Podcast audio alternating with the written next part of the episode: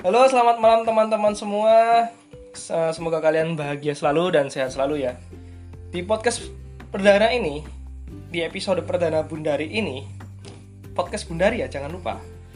Eh, kita sedang da- berada dalam hal yang kondisi yang tidak menyenangkan ya, yaitu kondisi di mana kita sedang mengalami karantina mandiri atau karantina wilayah atau sering disebut dengan lockdown nama kerennya yang disebabkan oleh COVID-19.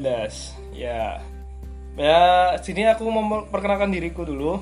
Aku Rizky, sekarang aku lagi kuliah S2 di UGM dan sekarang sedang mendalami tesis, mengerjakan tesis.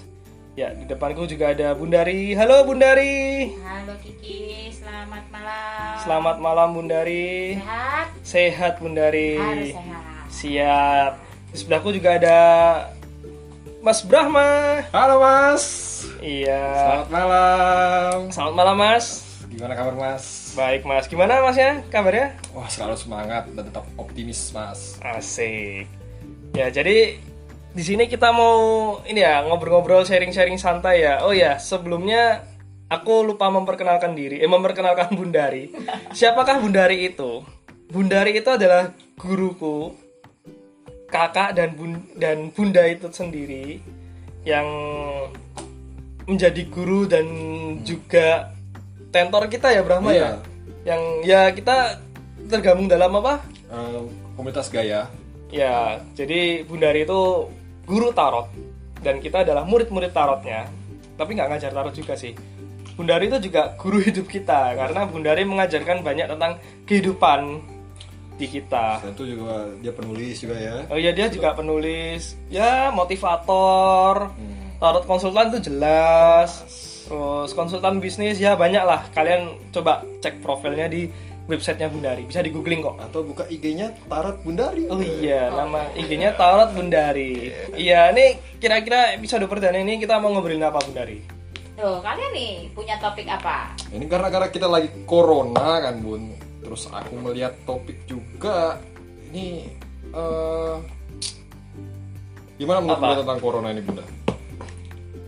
Apa yang dimaksud dengan gimana pendapat kau tentang corona? Tentang kondisinya, tentang itu kan luas ya. Mungkin lebih bisa lebih spesifik maksudnya gimana?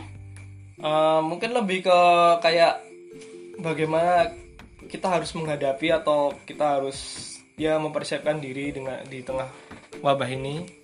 Oh iya, aku juga kayaknya kemarin sempat lihat di IG-nya Bundari kalau ternyata Bundari itu sudah memprediksi ke apa ya kejadian COVID ini atau kejadian virus yang ada di dunia ini itu udah beberapa bulan yang lalu ya Bunda ya? Aku malah lupa itu. Itu di postingannya mana ya? Ya ini yang pas Bunda lagi event lagi Imlek kalau nggak salah Januari tanggal 26 kalau nggak salah. Oke. Oh, di situ sih mungkin aku tidak secara spesifik ya, cuman apa? Ya, Bunda- bahas sio ya kalau Iya, nggak salah ya. tentang ya tentang sio lo, sio dan elemennya lo, tikus elemennya logam toh kalau di Oke. Ya kalau eh, mungkin sesuai dengan apa yang pernah aku ramalkan ya di prediksi tentang tahun tikus. Kemudian ini tahun tikus ya. iya Tahun tikus dengan elemen logam. Cuman memang eh, walaupun ini elemennya logam, logam tahun ini itu memang didominasi dengan air ya. Nah, kalau kita bicara tikusnya sendiri nih, dari sio tikusnya sendiri. Tikus itu binatang yang cerdik memang eh, lincah ya. Ngeselin bunda Ngeselin, nah, ngeselin. Udah kecil ngeselin ya kan? Dan menyebarkan penyakit kita juga tahu bahwa tikus itu menyebarkan penyakit. Salah satu penyakit yang terkenal dari yang dibawa oleh tikus sendiri adalah pes ya. Hmm, ya ya Makanya ya. wajar kalau di tahun tikus ini memang akan banyak penyakit-penyakit yang muncul. Ya, ya, benar. penyakit-penyakit yang bisa tiba-tiba muncul karena tikus itu memang pembawa salah satu pembawa wabah ya. Iya, ya. Salah satunya ini ya virus Covid ini ya, Bunda ya. Ya, bisa jadi bisa dibilang salah satunya uh, COVID ini dan memang di walaupun sebetulnya tahun tikus itu seharusnya bisa menjadi sebuah tahun yang baik ya tahun karena sebenarnya tikus itu dari sisi yang positifnya dia membawa energi kreatif ya bagi mereka yang ulet, Hmm. yang tekun, yang aktif ya karena kan kalau kita lihat karakternya tikus itu kan ulet ya Iya. dia tekun Makanya mungkin dengan kondisi lockdown ini kita juga harus Dituntut untuk kreatif nih. tuntut kreatif dan ulet ya jangan ya. sampai kita gara-gara lockdown terus kita pasif nanti Iya. akan cenderung menimbulkan depresi. Kenapa? Karena tikus sendiri memang eh, pada dasarnya tikus itu kan binatang yang insecure ya kalau kita lihat. Iya, Mereka gampang panik ya, gampang Iya, cemas gampang tuh kalau panik. ada masalah atau ada apa tuh langsung lari-lari nggak ah, langsung jelas. sembunyi, Ya. lari gitu Iya. kan. Nah, itu juga salah satu kendala di tahun ini. Nah, kenapa eh, tahun ini menjadi yang seharusnya bisa jadi tahun baik itu jadi kesannya, terutama dibagi sebagian besar orang bahkan mungkin hampir semua orang di dunia ini merasa tahun ini sangat berat. Padahal kemarin kalau bisa dibilang tahun 2018 2019 pun banyak orang yang sudah mengeluhkan tahunnya juga berat ya. Oh iya, udah pada aduh gimana ya tahun depan ya. Ah, gitu kan padahal harapannya tahun ini Tahun harusnya yang menjadi baik. tahun yang lebih Padahal baik. dulu kemarin tuh juga tahun lalu tuh juga aku apes terus bunda kenapa ya bunda? Ya memang siklusnya lagi seperti itu. Nah, kalau kita bicara tahun tikus sendiri karena ini elemennya logam. Hmm. Logam itu kan sebetulnya kalau kita bicara logam itu kan eh, ber- terkait dengan bagaimana kita bisa tegas mengambil keputusan, bagaimana Hmm. kita kreatif, bagaimana kita eh, kuat Hmm, ya. hmm. Tapi karena logamnya ini sekarang sangat didominasi oleh air, ya, Jadi berkarat ya Bunda ya. Ya, jadi berkarat nih. Dan kalau kita bicara elemen air sendiri itu kan secara umum ya. Elemen air itu kan berbicara tentang emosi ya. Hmm. Berbicara tentang kendala secara psikis atau secara emosional ya. Iya, iya. Jadi memang orang akan cenderung banyak yang cemas, banyak yang berpikir negatif, terus langsung cenderung kurang semangat ya. Bahkan eh, kalau aku sih ngelihatnya tahun ini banyak orang yang banyak yang bersikap seenaknya. Oh iya itu ya saya Jadi ngalamin. kurang bertanggung jawab. Iya gitu ya. sih itu secara nggak langsung juga ngerasain sih Bunda. Ya kan kelihatan ya dari Iya, pergerakan apalagi bagaimana masyarakat sendiri menyikapi dengan adanya pandemi Iya. COVID-19 ini kan Jadi banyak kayak menunjukkan yang beneran manusia tuh yang mana tuh nah, ya Bunda. setuju Jadi ya bener watak manusia ini keluar yang aslinya kayak apa ya?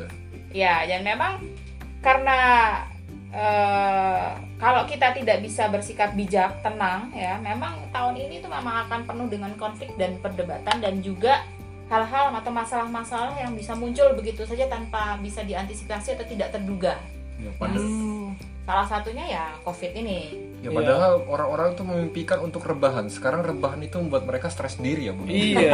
ya Saya bosen rebahan Bunda Ari. Jadi orang sekarang pengennya keluar gitu. Pas dulu padahal pada normal-normalnya tuh ya orang tuh pengennya rebahan, Pengennya rebahan. aja gitu kan. Sekarang kita rebahan Sama, bosen ya. Bosen no. Karena malah kita stres sendiri, gak jelas sendiri. Ya, bener kok kan kan. sebetulnya menggambarkan bahwa segala sesuatu yang berlebihan itu Iya. tidak pernah bagus Iya. Ya, jadi kalau rebahan dalam konteks wajar oke Hmm. Hmm. sehari dua hari oke lah rebahan tapi kalau rebahan terus menerus sama kayak kita makan makan secukupnya enak nih gitu Ya, kan tapi bener. kalau makan terlalu banyak yang tadinya makanan itu jadi enak eh, enak jadi nggak enak ya Hmm, jadi enok. jadi enak kan karena eh, terlalu berlebihan jadi intinya sama sih segala sesuatu dalam hidup ini memang kalau berlebihan pasti nggak enak nah sayangnya kalau kita lihat terutama masyarakat kita sering kali kan cenderung berlebihan Iya sih, Iya. apa berlebihan. Kayaknya ini ya udah kayak sifat dasar orang kita ya Bunda ya. nah, karakter ya Karakter. karakternya memang cenderung menyikapi sesuatu tuh tidak dengan dingin maksudnya bukan dengan dingin dengan kepala dingin Iya. atau dengan tenang tapi lebih cenderung kayak over Yang gerusa-gerusu ah, kalau. berusaha gerusu over dan reaktif ya Iya. aku melihatnya cenderung ya mungkin sama seperti tikus tadi ya Iya. reaktif. Nah itu kalau kita bicara ratio nih. Hmm. Nah sekarang kalau kita bicara dari tahunnya sendiri tahun 2020. Nah itu ada pengaruhnya nggak sih bunda? Oh, ya karena aku kebetulan ya memang mempelajari numerologi, mempelajari tarot. Sekarang aku di tanya nih, bidangnya. angka 20 kalau di Arkana Mayor nih, Brahma kan muridku nih. Iya. Arkana Mayornya, Arkana Mayornya apa nih? Judgment Judgment. Judgment berbicara tentang apa? tentang pertanggungjawaban ya bunda. Betul. Ya, memang tahun ini adalah kalau aku mengatakan tahun ini adalah tahun pertanggungjawaban. Siapa yang menanam, dia metik, siapa yang nabur, dia nuai. Jadi sebetulnya kita ini kan hanya memetik hasil dari apa yang sudah kita tanam di tahun-tahun sebelumnya nih ya. Kalau tahun-tahun sebelumnya kita menanam sesuatu yang baik ya otomatis harusnya di tahun ini kita mendapatkan hasil yang baik. Iya. Tapi kan kita lihat sendiri kondisinya. Tahun-tahun kemarin apakah kita menanam hal yang baik? Rata-rata aku lihat sebagian besar mungkin lebih cenderung menanam kebencian, menanam kemarahan. Menanam hal-hal yang mungkin sifatnya lebih kayak ya contoh karena kita habis pemilu kemarin lah Ya. gimana lah topik Banyak pemilu nih. konflik, Banyak konflik. kedengkian. ya kan? Kekayaan, ah. Jadi kalau kita bicara dari kartu judgment sendiri ya, judgment itu angka 20 itu sendiri kan sebetulnya merefleksikan fakta bahwa segala sesuatu tuh harus dipertanggungjawabkan ya. Itu kita menandakan penyelesaian dari siklus karma. Hmm.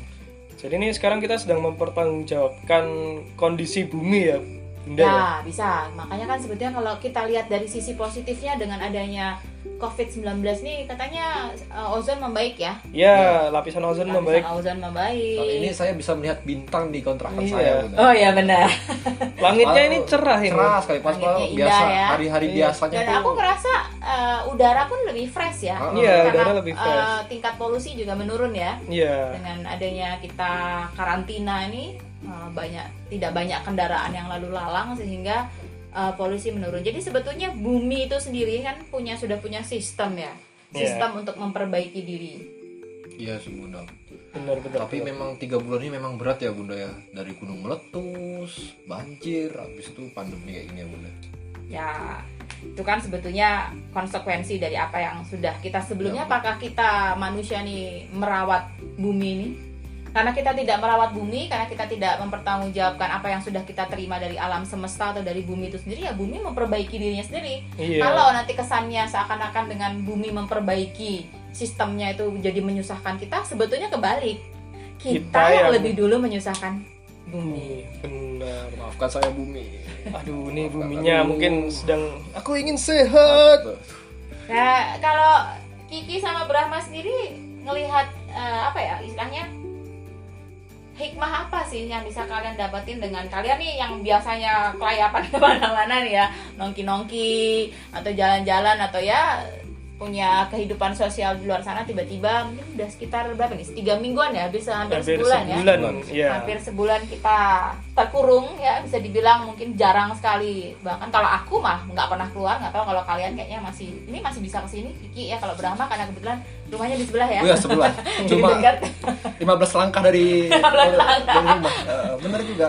nah itu gimana Ah, bagaimana kalian apakah sempat merenungkan atau sempat merefleksi diri mengambil hikmah dengan apa yang kalian dapatkan dengan kondisi ini? Mungkin Eh, Brahma atau Kiki silakan.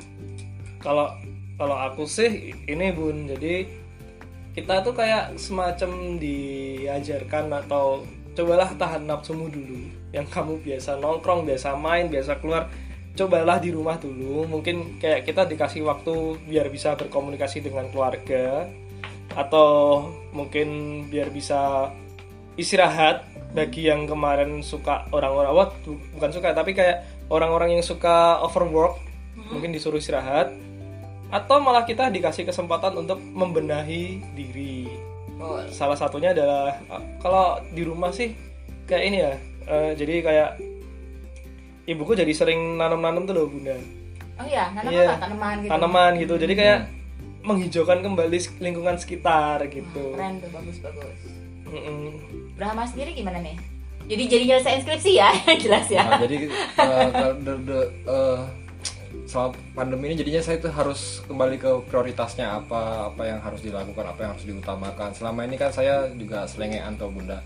Ya bergerak semau maunya kayak gitu. Dengan pandemi ini juga aku harus be- belajar tentang prioritas apa yang harus ku penuhi yang terutama yang harus ku kejar. Kayak gitu sih bunda jadinya akhirnya belajar mengontrol diri. Bener kata Mas Kiki ya belajar mengontrol hawa nafsu harus memprioritaskan apa yang harus dikerjakan yang diutamakan tujuannya apa kembali ke titik yang pengen dikejar gitu sih bunda iya. Oke, jadi kalau kita simpulkan ya, apalagi kalau kita lihat tahun 2020.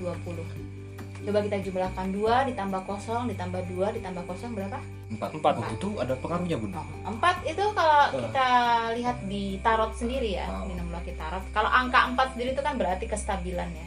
Hmm. iya Makanya kalau kita lihat kaki meja, kaki kursi itu kan empat ya. Kenapa? Karena supaya aman, Iya. supaya seimbang supaya seimbang, supaya stabil ya. Dan kalau kita bicara empat di tarot, ayo empat di tarot apa? Eh, emperor Emperor. Emperor tuh apa? Refleksi dari apa? aturan stabil terus pemimpin pemimpin ya stabil ya mungkin lebih ke arah stabilnya terus juga bicara tentang keamanan ya ya bagaimana kita mengikuti rule aturan kan Hmm. nah masalahnya dengan adanya kondisi ini kan banyak sekali orang yang tidak tidak mau mengikuti rule atau aturan padahal itu demi keamanan dirinya sendiri iya Padahal pemerintah juga udah berusaha keras untuk Nah, padahal pemerintah juga udah. Kalau aku sih sebetulnya eh, ini ya apresiasi ya dengan usaha pemerintah ya. Hmm. Pemerintah menurutku sudah maksimal ya. Di sini kan sosok emperor ini kan kita bicara seorang sosok pemimpin ya. Hmm. Sebagai ya ini di luar konteks ya. Maksudnya eh, figur apa pun yang saat ini sedang memimpin negara kita. Tapi kalau aku Iya. sendiri melihatnya beliau sudah mencoba yang terbaik sih. Dalam konteks eh, kalau kita bicara kita tidak bisa menyamakan kondisi Indonesia harus disamakan dengan negara-negara lain yang sama-sama terkena iya pandemi nggak ini bisa ya itu. nggak bisa karena Indonesia sendiri kita tahu ya negara kepulauan. Ya. iya luasnya kayak luas gitu mau untuk bisa menyatukan dari Sabang sampai Merauke itu orangnya pasti beda-beda. Nah, beda-beda aturannya juga beda-beda. Banyak. Pandangannya pun beragam. Jadinya Iya. ya agak susah juga sih ya bunda ya untuk Nah, ini. padahal kalau kita bicara dari emperor sendiri, emperor tuh kalau misalnya di di tarot itu kartunya reverse terbalik, Hmm. itu kan lebih menggambarkan orang-orang yang sosok yang egois, keras kepala, ya, memang tidak dewasa, ya. Nah, mungkin ini yang sekarang sekarang terjadi ya. Satu sisi pemimpinnya berusaha menstabilkan, berusaha mengamankan, Hmm. tapi sisi yang lain rakyatnya sendiri ya ngeyel ngeyel nih. Kembali ya ke- walaupun tidak semua ya kita Iya. semoga kita semua adalah bagian dari kita yang berusaha untuk sadar diri sih. amin amin amin ya Bunda, amin. karena kalau kita bicara angka 4 sendiri angka 4 itu kan eh, kalau di sistem kabala Yahudi ya 4 itu artinya ingatan ya nah atau juga kecerdasan Hmm. untuk menjadi orang yang lebih bijak itu dasarnya adalah cerdas cerdas ini konteksnya seperti apa Bu? Nah, cerdas itu kadang-kadang kita kan cerdas tuh Penasaran lebih ke arah textbook ya. ah, ah. Iya. Padahal, ya, jadi cerdas kalau dia akademisnya bagus, itu udah pasti Nilainya cerdas, bagus, nilainya bagus. IPK-nya di atas tiga gitu. Padahal kalau di kondisi saat ini, terutama di tahun 2020 ini, karena uh, angka empatnya di didasari di dari kombinasi angka 2 dan 2 kalau 2 itu kan berbicara tentang intuisi emosional jadi Hmm. yang penting tuh justru kecerdasan secara jadi kita harus mulai peka ya bunda ya Nah, itu yang sekarang tidak dimiliki ya. Kebanyakan orang kan di sini kan sebetulnya bukan saatnya untuk egois ya. Iya, bukan iya. saatnya untuk saling menyalahkan Hmm. atau atau apa ya? Eh, saling tuding lah ya kasarannya. ya banyak orang sekarang saling menyalahkan ya. Atau mungkin malah justru banyak banyak juga pihak-pihak yang memanfaatkan kondisi ya, situasi dan Wah, kondisi. banyak banget itu bunda kepentingan. Ya tiba-tiba harga masker melonjak tinggi Harga dan masker gila. melonjak. Wah. Nah, Untuk sekarang gitu. udah kembali. Wah. Nah, padahal justru yang penting itu adalah kecerdasan secara emosional. Kecerdasan secara emosional itu akan mengarahkan kita kepada kecerdasan mental. Hmm. Mental yang bagus nah, itu akan secara otomatis akan membuat kita bisa berpikir jernih. Ya, untuk apa sih kasarannya kita sekarang harus panik buying?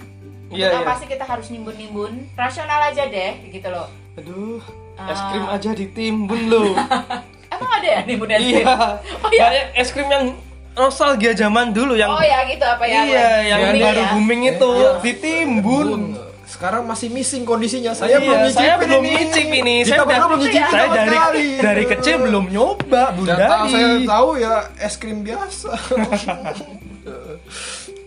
Ya, jadi kan sebetulnya eh, kalau aku bilang ya, COVID-19 ini mengajarkan kita banyak hal ya.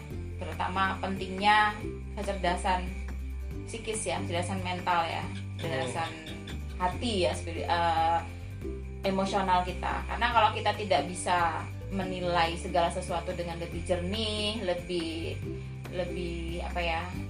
eh, tidak judging ya, Hmm. tidak tidak tidak eh, menyalahkan siapa-siapa tapi lebih untuk introspeksi diri bagaimana kita bisa mawas diri ya sadar diri ya bahwa kita ini soalnya gini ya kalau kita bicara covid 19 kan mengajarkan kita untuk eh, peduli sama kesehatan nih Iya, disuruh iya. cuci tangan disuruh pakai masker yang disuruh- biasanya kita makan asal makan sekarang Asal- orang-orang oh, makan habis itu cuci tangan langsung di bawah matahari Iya. dan- nah sebetulnya kan nggak usah ada COVID-19 itu kan memang sudah seharusnya kita lakukan. Iya. Ya kan? Iya. Itu tuh sebenarnya kebiasaan yang harusnya kita sadarin dari dulu sih. Nah, ya kan? Justru kan ini kan sebetulnya reminder ya. COVID-19 Iya. ini kan reminder mengingatkan kita untuk mulai memperhatikan ya, memperhatikan kesehatan, memperhatikan dari hal yang paling cuci tangan itu kan hal paling sepele ya. Iya. Tapi banyak yang tidak mempedulikan Banyak hal yang, sepele itu. yang males. Nah, terus kalau kita bicara kenapa sampai kita harus di social distancing nih, harus ada jarak nih yang Hmm. karantina. Pernah nggak? Terutama nih aku eh, mengingatkan kalian nih sebagai karena kalian ini hitungannya generasi muda ya. Iya, iya. Generasi ini sama ya, tahun 90-an ya Iya, kalian ya. 90-an. Nah, itu kan eh, kalian lebih banyak autis ya, bukan ah, maaf maaf kalau bukan autis, eh, maksudnya egois tuh dalam artian cenderung lebih eh, main sama gadget.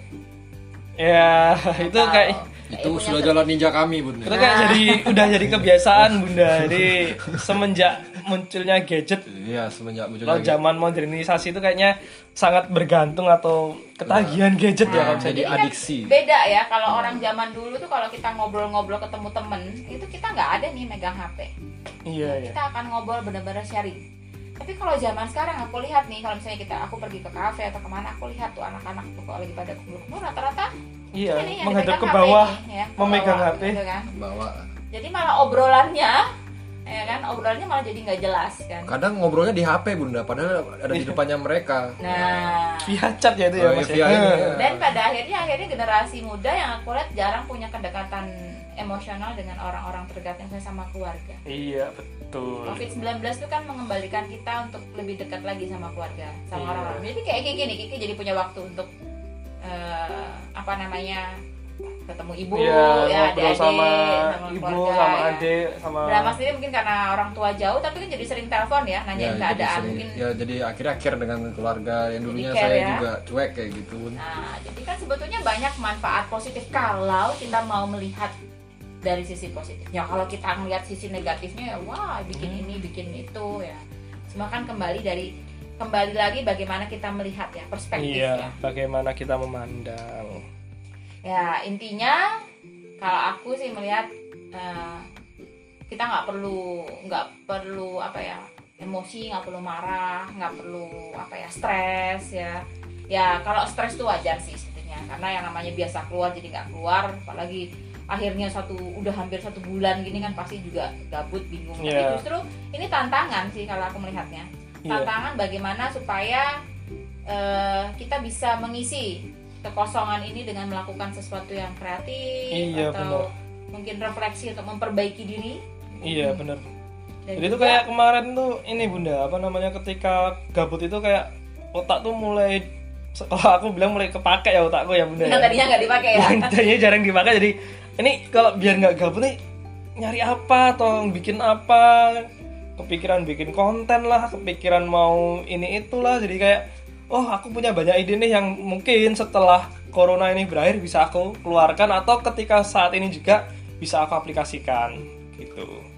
Setuju memang harusnya begitu ya. Jangan sampai corona bikin kita macet ya. Ini bukan jangan jadikan alasan eh, corona atau covid 19 ini menjadi alasan untuk apa pembenaran atau excuse bagi kita untuk kita nggak ngapa-ngapain kita terus hanya menjadi mohon maaf ya meneng apa ya nadahin tangan untuk minta uluran bantuan Iya. ya kalau bisa kita yang membantu. yang membantu ya walaupun mungkin tidak banyak bantuan kita kepada masyarakat umum ya apa pun ya sebisa mungkin bahkan dengan kita tidak keluar rumah itu saja itu sebetulnya sudah membantu iya membantu Ternyata duduk apa tiduran di rumah itu saya sekarang ya membantu. rebahan Iya. belum pernah ya rebahan Eh, jadi membantu ya Sekarang orang kaum rebahan jadi superhero ya, tapi di sisi lain sekarang orang nggak pengen rebahan gitu pun ya. Aduh, iya ya itu tapi ironis eh ya. jangan salah yang jadi superhero ini sekarang tenaga, tenaga medis loh. Oh iya, kita mereka sampai mempertaruhkan nyawa. mempertaruhkan nyawa. betul kita harus sangat apresiasi pada para tenaga medis ya yang mungkin selama ini kita tidak ini close ya buat semua ya tenaga semangat. medis. Semangat. Buat tenaga medis Indonesia Dokter semangat. perawat, semangat semuanya. Nah, semoga mereka semua diberikan kekuatan ya tetap spirit positif ya semangat ya karena mereka juga semua itu adalah menunjukkan para tenaga medis itu sebenarnya menunjukkan bahwa eh, sikap tidak egois ya. Kalau dipikir-pikir mereka kan juga pasti pengen ketemu keluarga pengen istirahat. Iya. Tapi mereka rela mengorbankan waktunya mengorbankan tenaga pikiran perasaan dan semuanya untuk kita semua. Dan cobalah kita sebagai masyarakat umum apa ya peran kecil kita ya paling tidak eh, applause aja lah. Kita berterima kasih jangan bukannya terus malah dihujat Iya, bukannya malah malah di banyak kasus yang diusir itu. Waduh kasihan itu. Ya. Intinya corona ini sebetulnya bisa mengajarkan kita pada banyak hal hal-hal yang positif ya kalau kita mau melihat dari perspektif yang positif.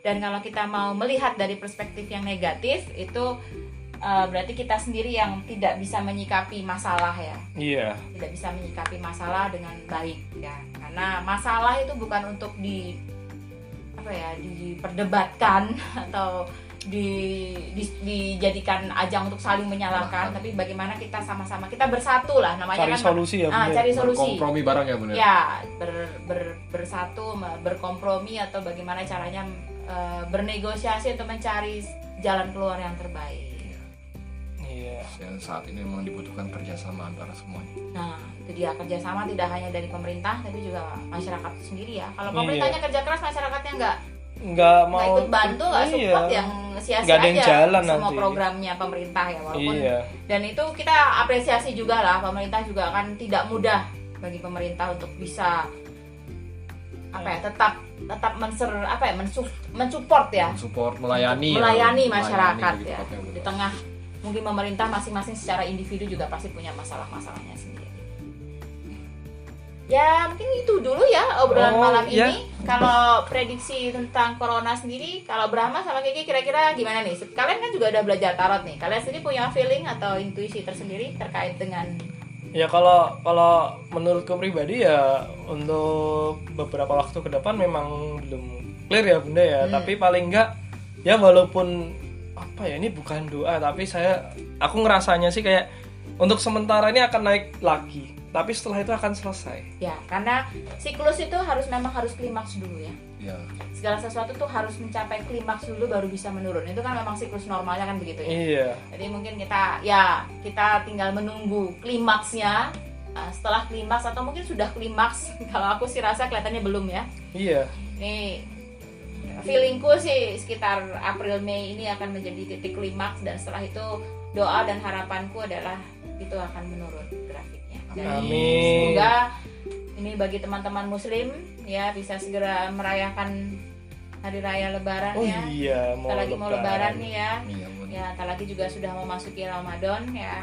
Di sini sih kalau aku sih cuman pengen ngasih apa ya saran aja sih kepada teman-teman. Di luar konteks masalah beribadah ya. Ibadah itu memang wajib ya bagi para penganut agama atau keyakinan tapi kan dengan kondisi yang sekarang ini alangkah baiknya untuk saling menjaga ya. Ya. iya Tuhan iya. tahu lah ya. Iya. Wah, aku rasa ya maksudnya gini kan pasti karena kita mau masuk ke Ramadan nih pasti akan ada ibadah-ibadah bersama nih misalnya Iya. taraweh itu. Ya nggak ya kalau memang tetap mau diadakan berarti kan berarti sudah siap nih.